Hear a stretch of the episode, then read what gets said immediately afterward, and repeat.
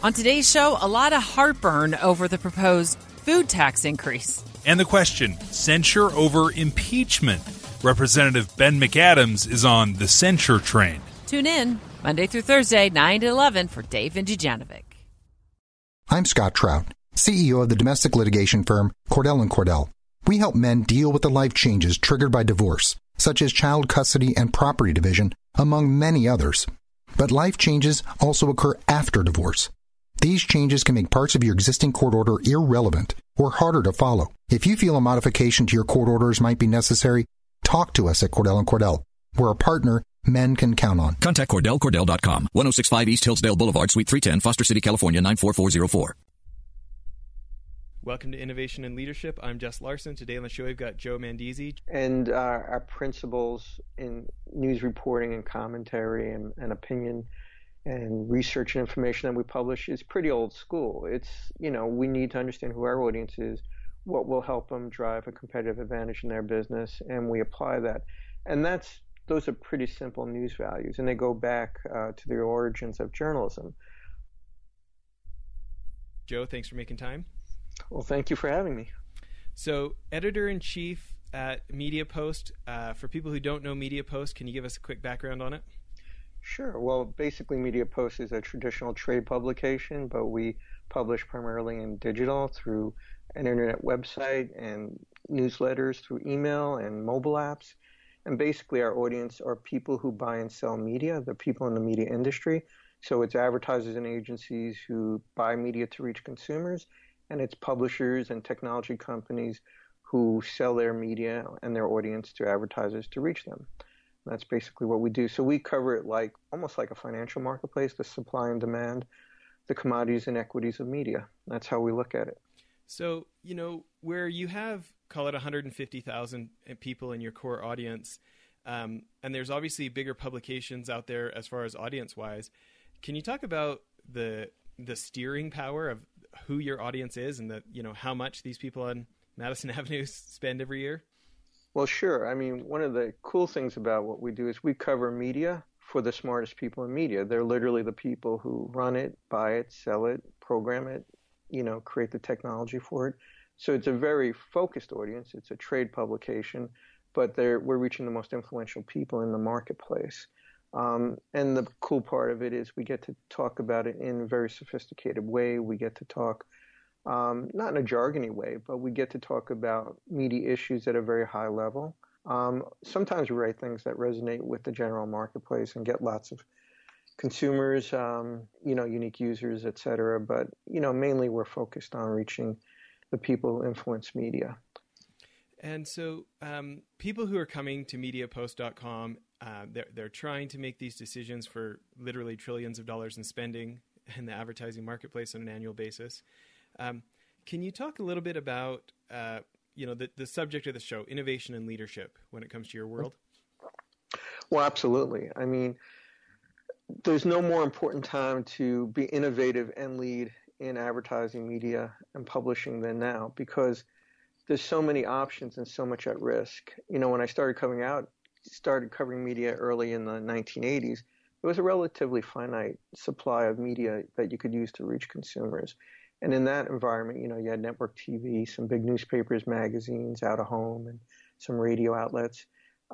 Basically, the biggest brands could dominate because they bought their way into the consumer's attention. So it was pretty easy. I mean, you still had to plan and buy media and do research to make sure you stretched your budget as well as you could, because Ford was competing against Chrysler, which is competing against, the imported cars. So there was still a lot of risk. But basically, if you had budget, you could buy attention and reach of consumers.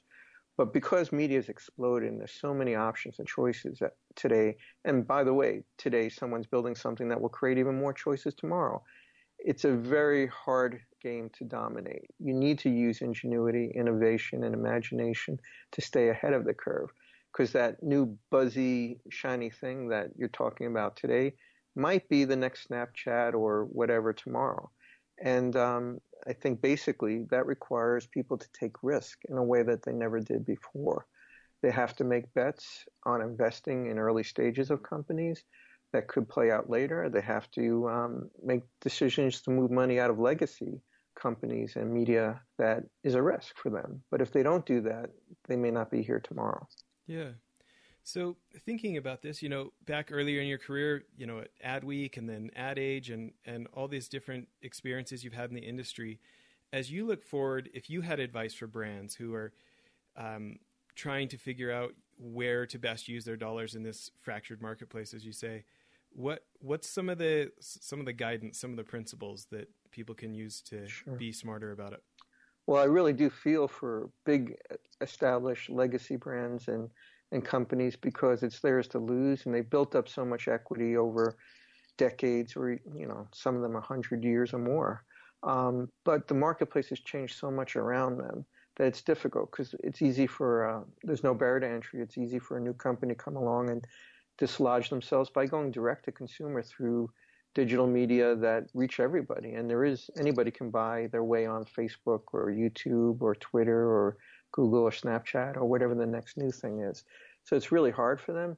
I'd say the most important thing is to A, understand their audience, B, understand who they are and what their product and service is, and then C, make sure they're meaningful to the consumer, because the consumer has more choice now than they ever did before.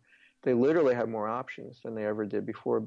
By my count, when I started covering advertising in the 1980s, there were about 200 national media brands using network TV. By the end of the 80s, thanks to cable and satellite and other technology, there were 4,000 brands buying national TV. Today, there are over 5 million brands in the world, if you include Google and Facebook and companies like that.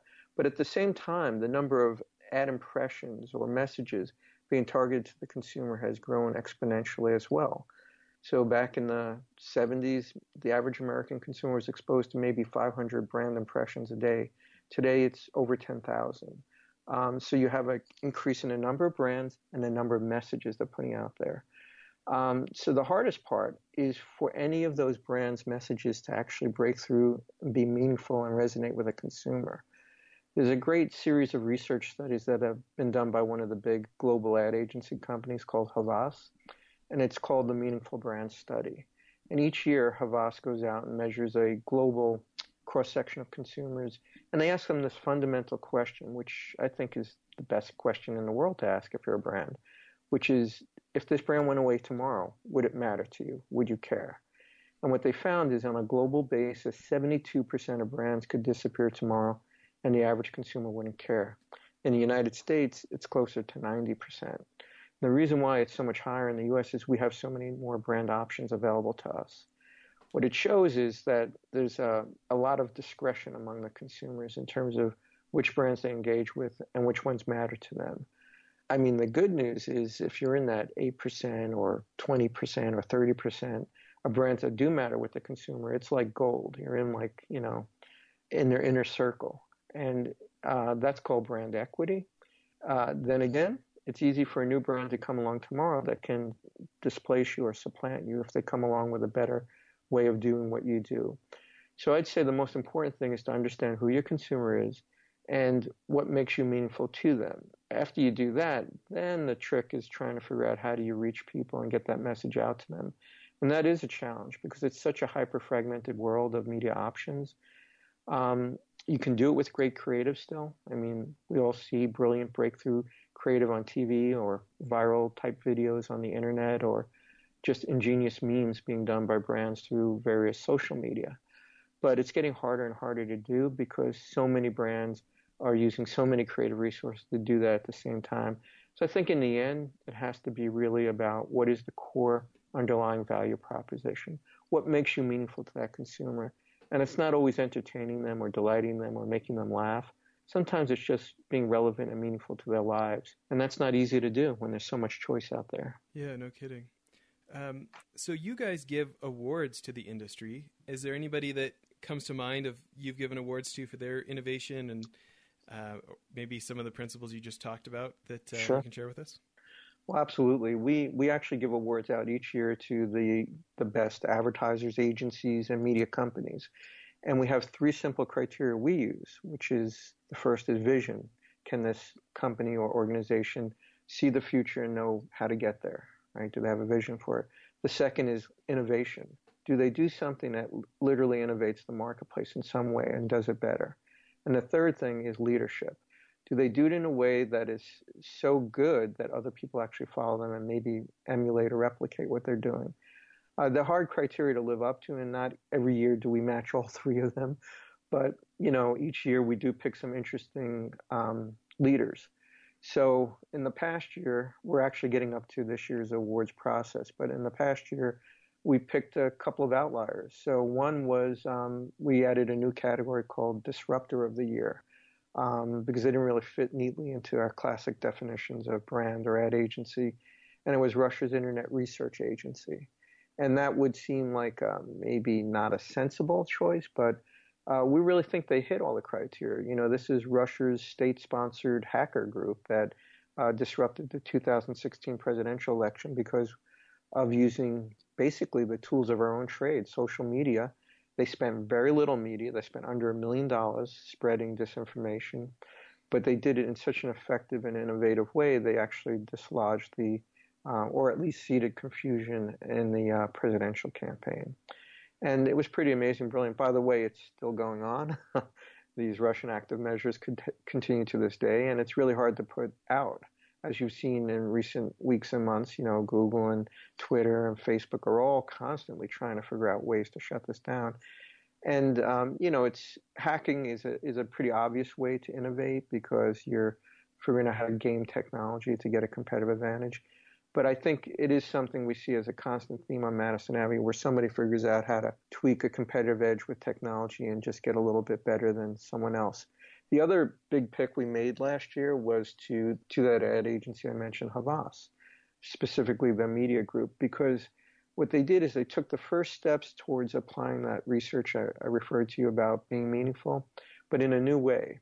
Havas, I think, is a leader in this new approach to consumer marketing, which is to actually let consumers have control over their own advertising and messaging and whether they even opt into it or spend time with that brand.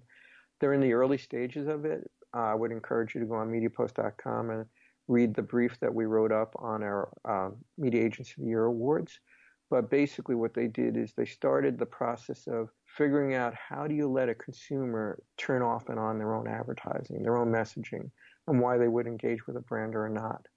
Now, that's a pretty innovative way for brands or agencies to think, because in the past, it was all about how do we conquest you or win you, or how do we buy media to hijack or ambush your attention. But I think Havas is understanding that in this world, you have to be respectful of the consumer. I might add, some of the accounts that they represent are very sensitive consumer categories. They tend to deal, this group, in pharmaceutical and health products.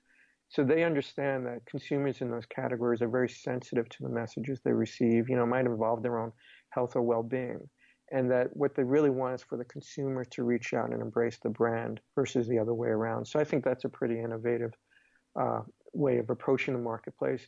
Whether it's successful or not, we'll see in the next few years. You don't necessarily have to achieve these goals to meet our criteria. You just have to have a good rationale for going out and pursuing them. Interesting. So thinking about applying it to your own business, right? These people are obviously, your audience is extremely media savvy. They are the media. How do you apply these lessons at MediaPost?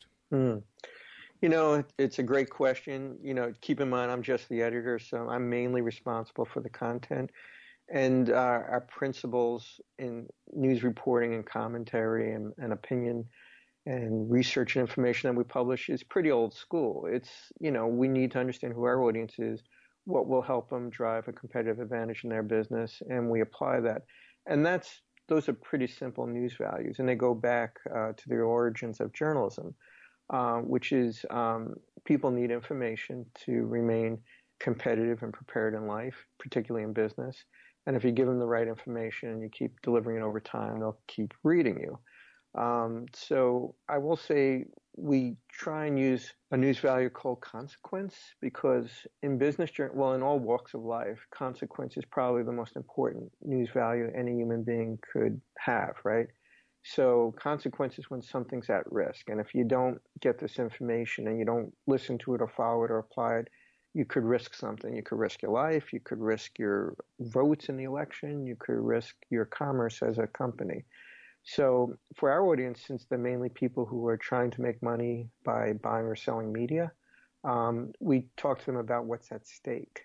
Every story we do should try and explain to them why, if you don't read this story, you might not be at a competitive advantage or you might be at a disadvantage. And you do that in the headline and the way you write the story. But the most important thing is to flag that information up high and tell somebody why you should even spend time reading this story. Remember what I said earlier, you have an infinite amount of choice today. There's so many media options. So just like a trade publication competing with all these other publications, we have to tell our reader first and foremost why we matter to them, why we're meaningful to them. The second part of what we're doing goes into the broader parts of MediaPost as a publishing company. And I will say, because we were so old school and traditional in the way we thought about publishing, we resisted a pretty important shift in the way journalists make money. And we're still a little ambivalent about it, frankly. But it's this concept of native advertising, or advertising that doesn't fully disclose or represent itself as an ad. Content that's blended with the brand or the advertiser's message. I'm still pretty ambivalent about that. By the way, there are laws in this country. The Federal Trade Commission Act requires full disclosure of a paid sponsorship of media. But that being said, every major publisher of news content does some form of native advertising today. The New York Times, the Wall Street Journal, they all do it. And in our trade, our rival trade publications were all innovative and leaders in that space, and we resisted it. We're now at the stage of doing some new things in that area. I can't fully talk about them because we think they are truly innovative and different, and we're just coming to market with them now. But the ones that will be much more transparent, not trying to mislead our readers, but explain to them why they should actually read this brand's content versus our editorial content, but in a very fully disclosed way. And so I will say we're constantly facing challenges. Some years ago, I gave a presentation at a journalism school at a university, and the title of the presentation was How to Cover an Industrial Revolution When the Industry You're Covering Happens to Be the One You Work in, Journalism or Publishing. And it's pretty challenging to watch journalism and publishing models implode while you're in a trade publication covering them, because it's also impacting your ability to do business. For the past 5 or 6 years, we've done a partnership with the Wharton School of Business and Bob Garfield, the media journalist who also does On the Media on NPR. And it's called the Media Futures Summit.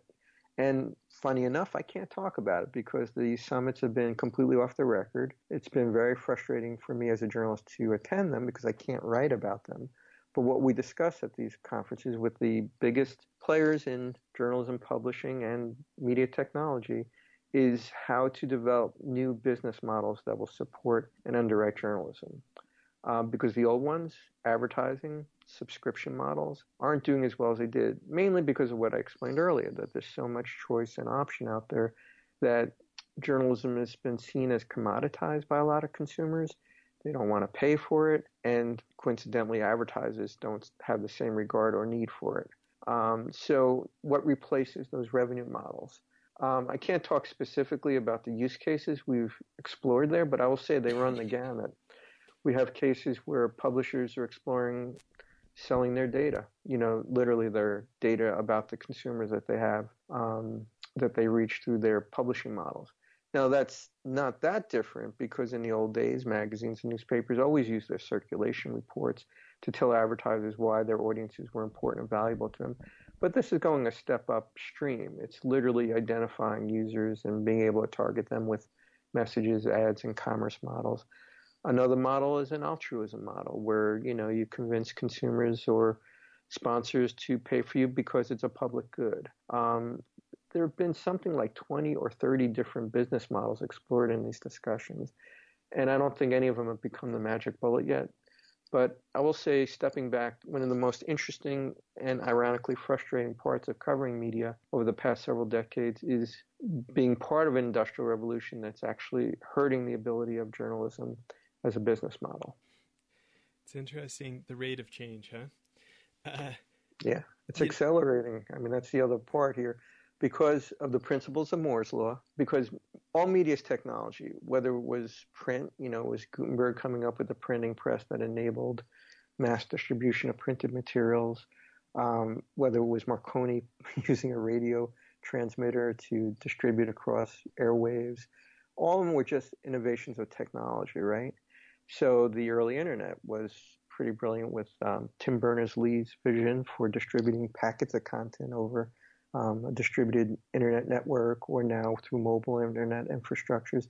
They're all just technology.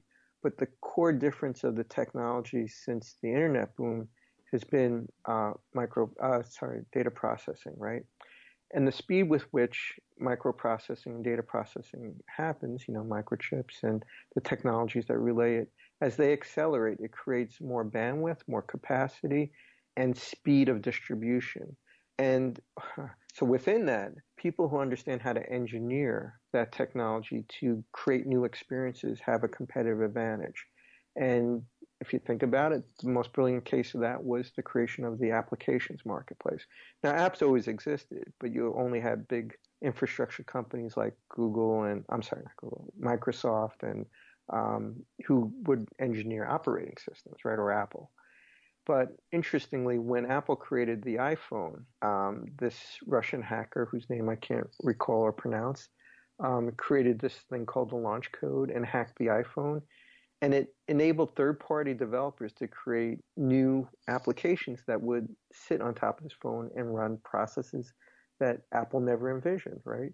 And for the first year, Apple tried to cease and desist and stop this from happening, right? But at some point, I think they realized they couldn't, and then they created the App Store. And it's become one of the biggest cash cows. There's millions of apps on the App Store, and Apple makes money from all of them. It's a brilliant thing, but the most important part of it was it created an opportunity or a platform for innovation. People could now program using the simple digital technology any experience they want. So you could create games or weather apps or utilities or quantified self apps. It's endless. But again, going back to those principles of hyperfragmentation of media, what it did is it created a hyperfragmentation of applications. So the problem with the App Store is, of the millions of apps on there, only 99% of them are hardly ever used. Only 1% of them are used on a regular basis. And only about 1% of them actually make money. But it doesn't stop innovation. And tomorrow somebody can create an app that will become, the new social network or the new quantified self or the new whatever app, right? And that's pretty amazing. So going back to speed of change, the biggest difference now is that, going back to the principles of Moore's Law, microprocessing power doubles every year or so, and the cost of doing it goes down. And that creates the opportunity for people to create new and unintended processes and applications that, if you think about Uber and Airbnb, they took a pretty simple infrastructure, but they created a new business model of a distributed labor force, basically, or in the case of Airbnb, an untapped rental or hotel marketplace. And all it was creating a mobile application that integrated the user's credit card, their identity for security, and the ability to search and choose among options of places to stay. And they created a fabulous business around it. And that displaced a lot of rental, hotel, and other markets, timeshares that, had competed with them before. So speed of change will continue to accelerate and will continue to displace and disrupt established markets. Well, it's something for all of us to keep in mind as we're planning out the futures of our organizations and probably, working on inventing our own future. I think this is a great place to stop for part one of the episode. Please tune in and catch the second part of our interview. Thanks so much for listening. Well, that's it for the episode. One other thing I wanted to tell you about. If you remember the guys from Convoy in episodes back, Ken Free and Trent Mano, I went on one of their CEO trips to New York, and I met a guy named Brent Thompson, very successful entrepreneur. He was former CEO of Jive Communications, big company now, I think $300 or $400 million. Anyways, he started a new company called BlipBillboards.com. I'm super stoked they're a sponsor now. But I remember a year and some ago when I met him, I thought it was genius. Instead of having to buy 6 months or a year's worth of billboard for thousands of dollars, you can buy 8 seconds at a time for like 10 or 20 cents.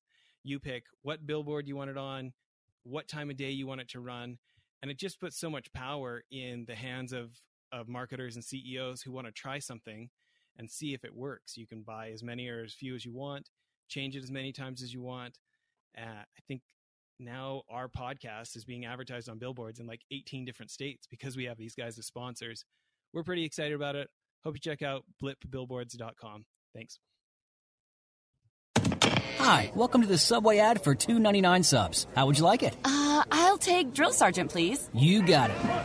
All right, now listen up. I want each and every one of you to drop and give me a 6-inch meatball marinara, cold cut combo, veggie delight, or black forest ham on your choice of bread with any veggies you want for just $2.99 each. Oh, yes, sir! Subway! Make it what you want at participating restaurants. Additional charge for extras plus applicable tax. No additional discounts or coupons may be applied.